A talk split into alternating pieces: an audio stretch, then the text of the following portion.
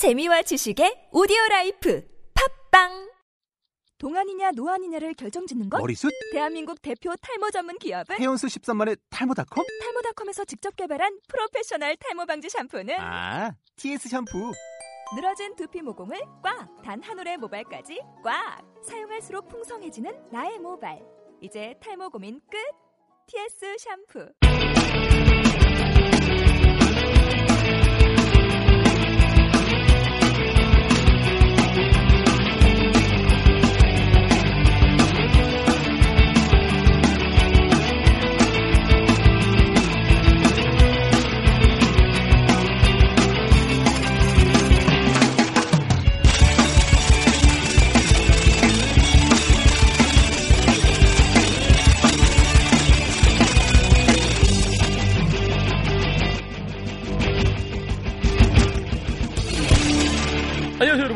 퍼스피치 다니엘 김입니다 2015년 2월 4일 수요일 오후에 인사드립니다.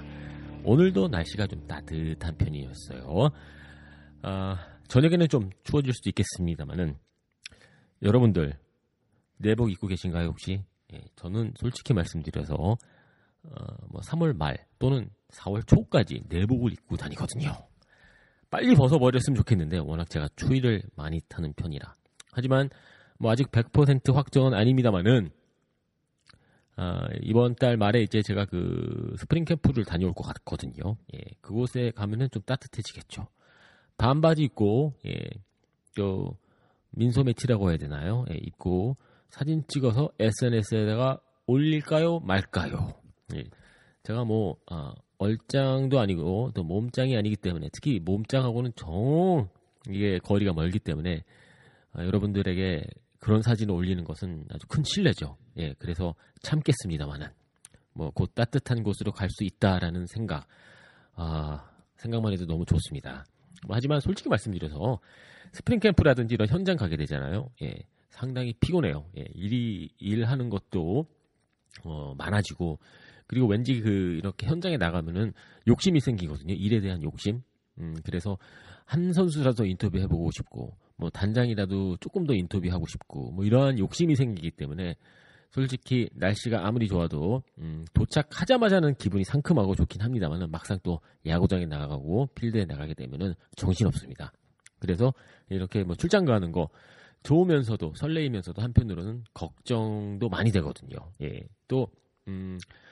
또 이런 말 있죠. 예, 무조건 뭐 집 나가면 고생이다. 네, 저, 저는 뭐 많은 것 같습니다. 물론 어, 제가 뭐 어, first class 타를 타고 가서 뭐 땅콩을 먹으면서 미국까지 간다든지 뭐 이러면은 좀 편할 수가 있겠습니다만은 economy 아니겠습니까? 네, economy. 혹시 어, 뭐 항공사들 관계자 여러분도 혹시 방송 듣고 계시면은요, 예, 항상 스폰은 열려 있습니다. 예, 열심히 가서 좋은 컨텐츠를 만들어 올 테니까는요. 혹시 아, 항공사 여러분, 관계자 여러분, 아, 존경합니다.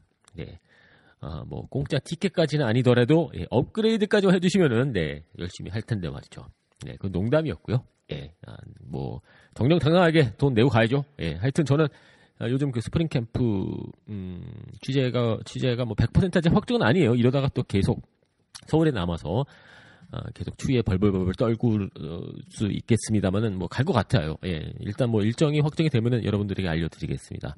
스프링 캠프 어, 뭐 갈 수 있을 것 같은데 아, 그래서 오늘 방송은 말이죠 스프링 캠프에 대해서 좀 이야기를 좀 해볼까 하는데요. 뭐 스프링 캠프 뭐 별거 아니죠. 여러분들도 이제 잘 아실 거예요. 근데 보이지 않는 것들 예, 스프링 캠프가 어떻게 진행이 되고 또 이제 강정호 선수가 이제 아, 피닉스에서 이제 플로리다에서 이동을 하게 됐죠. 강정호 선수 입장에서 스프링 캠프장에 도착했었을 때 어떤 일들이 일어나고 실제로 공개되지 않은 어, 그러한 곳에서 어떤 어, 뭐 일들이 생기고 또 어떤 규정들이 있고 또 이런 것들을 한번 차근차근 여러분들과 오늘 방송을 통해서 이야기를 나눠볼까 하는데요. 저는 아직도 저의 첫 스프링 캠프 생생 기억하고 있습니다. 1998년 뉴욕 메츠 스프링 캠프였었는데요. 지, 아, 뭐 당시 당시도 그렇고 지금도 그렇고 뉴욕 메츠는 포트 세인트 루시라는 플로리다의 아주 작은 뭐 도시도 아니 도시긴 한데 뭐 도시라고 부르기에는 좀 부끄러울 정도로 정말 시골이거든요. 아, 정말 외로운 곳이고 어, 플로리다라든지 뭐 미국 가보신 분들은 아실 거예요. 특히 플로리다 지역 같은 경우에는 이 아울렛 쇼핑몰들이 상당히 많습니다. 그래서 어, 쇼핑하기도 상당히 좋고 또 sales tax라고 해서 이제 그, 그 물건을 살 때 세금이 붙지가 않거든요. 그래서 나름 아울렛 가서 시간 보내면 상당히 좋은데 포트 세인트 루시 같은 경우에는 아울렛도 근처에 뭐, 어, 뭐 좋은 아울렛도 없고 그냥 바다 날씨 좋고 어 그리고 결국에는 뭐 조금 음 뭔가 좀 음, 해보고 싶다 할 경우는 이제 그 어, Barnes & Noble이라고 해서 뭐 대형 서점이죠. 예, 거기 가서 뭐 프라푸치노 같은 뭐 그런 그 드링크 하나 사 마시는 게 전부였습니다. 하여튼 뭐 상당히 외로운 곳이었었는데 그래도 뭐 야구 팬으로서 음, 첫 스프링 캠프는 상당히 설레이고 너무나 어, 새로운 세, 어, 세상을 접하게 되어 있기 때문에 어, 즐겁긴 합니다. 자, 그래서 오늘 아까 말씀드린 대로 강정호 선수가 이제 어, 메이저리그 본인의 첫 스프링 캠프를 앞두고 있는데 강정호 선수가 플로리다에 도착을 하면서 하자마자 어떤 일들이 발생이 되고 어, 물론 음, 구단마다 조금씩 다를 수가 있겠습니다만 비슷비슷하거든요. 그래서 저희 경험을 토대로 어떤 일들이 생기고 어떻게 야구장까지 나가고 이런 것들 또 비용은 어떻게 처리가 되고 어떤 규정이 있는지 여러분들과 한번 살펴보고 이야기를 나누는 시간을 가져보도록 하겠습니다.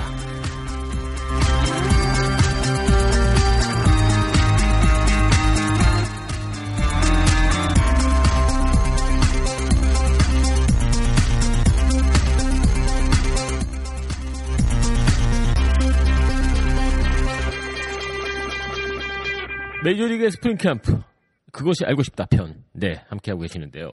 자, 몇 가지 기본적인 규정을 먼저 알려드리도록 하겠습니다. 아, 40-man roster죠. 예, 40인 아, roster에 이름을 올린 선수들, 이 선수들 이동할 때 구단이 아, 그 비행기표를 해줘야 되는데 무조건 1등석입니다. 미국 국내선을 타신 분들은 아시겠지만은 비즈니스와 economy거든요. 약 딱 두 개밖에 없습니다. 대부분이요. 어, 한국에서 미국 갈 때는 뭐 1등석 있고 비즈니스 있고 economy 있지 않습니까? 하지만 미국 내부에서 대부분의 90% 이상의 그 국내선 비행은 비즈니스석과 economy거든요. 어, 그렇기 때문에 이제 강정호 선수가 피닉스에서 애리조나 넥센 캠프 현장에서 어, 플로리다 이동할 때는 구단이 그 비행기표 해줘야 되고요. 그리고 어, 비즈니스석 1등석이 없기 때문에 비즈니스석으로 티켓을 끊어줘야 됩니다. 아, 하지만 이 비행기표는 예, 여자친구 강정호 선수가 부담해야 되고요. 뭐 그렇다고 해서 강정호 선수가 여자친구 이동한다는 뜻은 절대 아니고요, 여러분. 뭐 에이전트 그거는 상관없고 오, 어, 그 구단은 오직 그 선수의 비행기표만 그 부담을 해줘야 됩니다. 이게 바로 메이저리그 규정이고 메이저리그 선수협회가 메이저리그 그 구단들과의 그 협상에서 어, 분명히 얻어낸 그런 조항이고 거기에 명시가 되어 있습니다. 자, 그러면은 비행기를 타고 어, 플로리다 아마 템파로 들어가겠죠. 공항이 브레이든턴에 없기 때문에 템파에서 떨어져서 어, 일단은 뭐첫 뭐 어, 메이저리그 선수로서의 첫 메이저리그 캠프죠. 그럼 이제 공항에 딱 떨어졌습니다. 이거 어떻게 해야 되죠? 구단에서 리무진을 보냅니다. 아마 그 가방을 뭐 짐이랑 다 이렇게 픽업을 하고 난 다음에 음, 그 입국, 입국은 아니죠. 예, 국내선이기 때문에.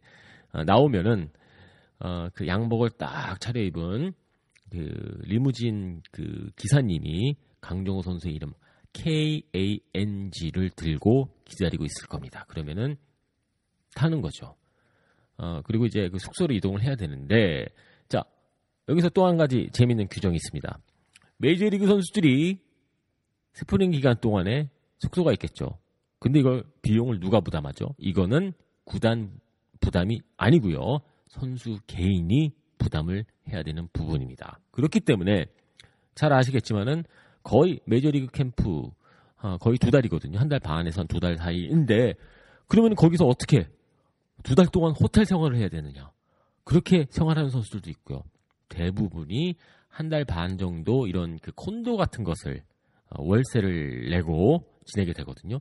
물론 뭐 커셔라든지 뭐 이런 고액 연봉자들 있죠. 뭐 앤드루 맥커친 선수 뭐 이런 선수들은 아주 좋은 콘도를 빌리는데 콘도가 보면은 플로리다 지역 같은 경우에는 이제 골프장 안에 뭐 7번 홀 있는 데 있는 그런 콘도들 있거든요.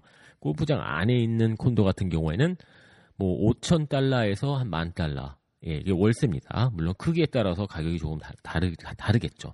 뭐 요런데 어, 있고 단장들 같은 경우는 이제 구단 직원이기 때문에 구단에서 support를 해주죠. 하지만 선수들 같은 경우에는 본인이 이제 직접 어, 해야 됩니다. 어, 해결을 해야 되는 거죠. 바로 여기서 그렇다면 강정호 선수는 이거 어떻게 해야 되는 거야? 처음 가는 건데 물론 뭐 브레이든트는 예전에 그 음, 넥센 히어로즈가 그곳에서 어, 훈련을 했기 때문에 도시 자체는 첫 경험은 아니지만은 그래도 이제 어, 혼자 홀로서기 하는 과정에서는 처음 아니겠습니까? 그렇기 때문에 에이전트가 상당히 아, 중요한 역할을 해주는 거죠. 아마 이미 강정호 선수와 에이전트가 이야기를 나눴을 거예요. 플로리다 캠프 숙소를 어떻게 구할까? 이러이러한 옵션이 있다.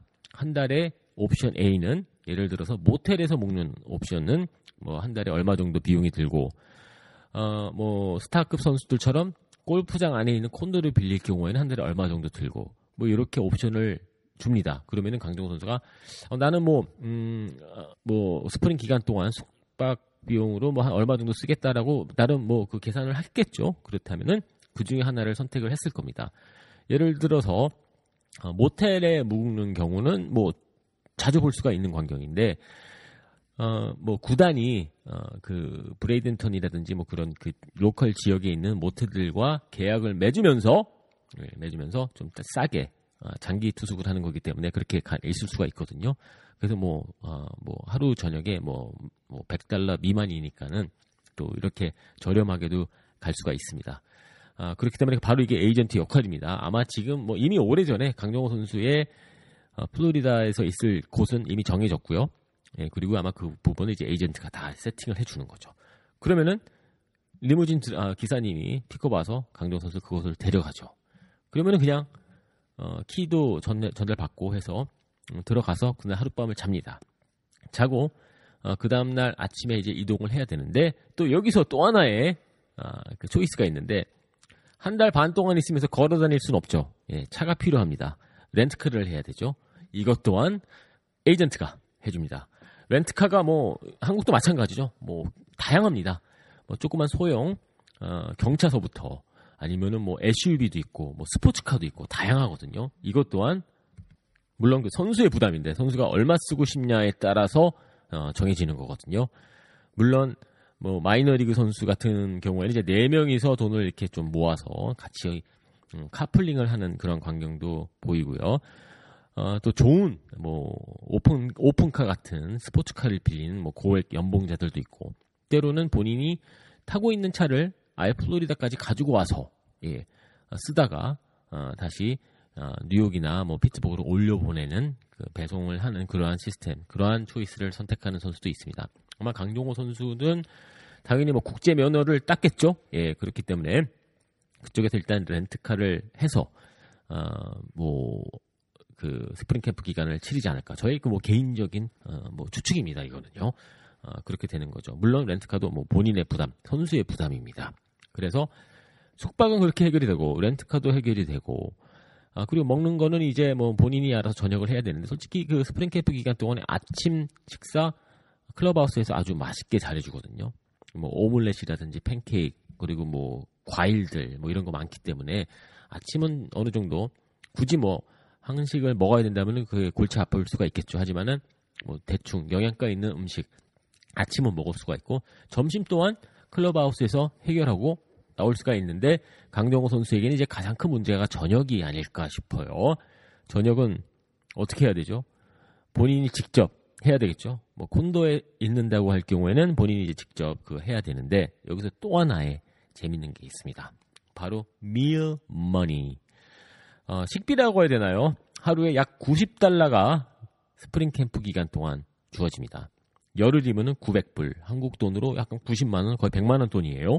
하루에 뭐 10만 원을 주니까는 그 돈으로 그냥 사 먹으면 되는 거고 아무리 음, 뭐 90달러로 근사한 저녁을 사 먹는다고 하더라도 매일 또이 어, 서양 음식을 먹을 수는 없겠죠. 음, 그렇기 때문에 한국 음식 같은 경우에는 강정호 선수가 어떻게 좀 그 본인이 계획을 세워야 되겠죠.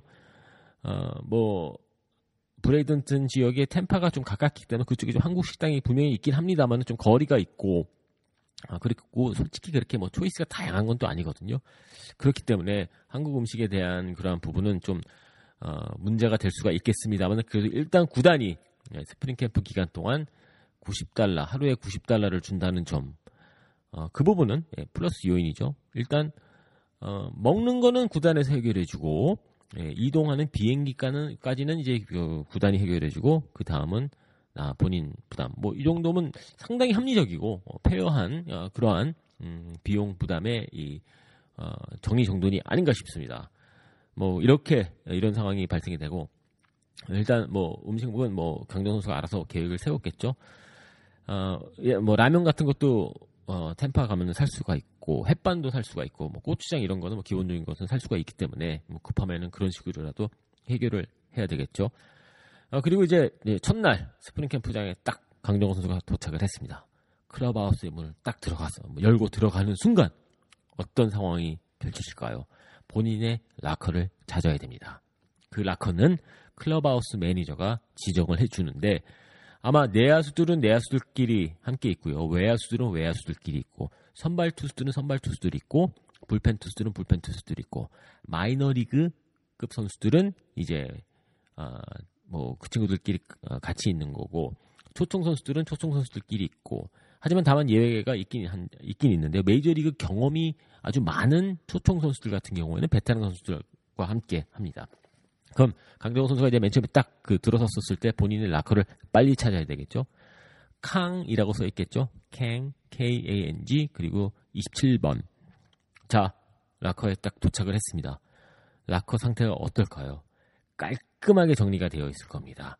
유니폼 다 차근차근 차곡차곡 준비가 되어 있고 모자도 있고 어, 스파이크도 딱 정리정돈이 되어 있고 언더셔츠 뭐 이런 것들 이제 강정호 선수가 본인이 가져온 어, 그러한 장비 글러브라든지 이런 것들만 이제 그 안에다가 넣으면 되는데 이제 기본적으로는 강정호 선수가 도착하는 순간 모든 게 필요한 게 딱 정리정돈이 깔끔하게 되어 있고 거기서 이제 유니폼을 입고 뭐 나, 이제 필드에 나가면 되는 거죠.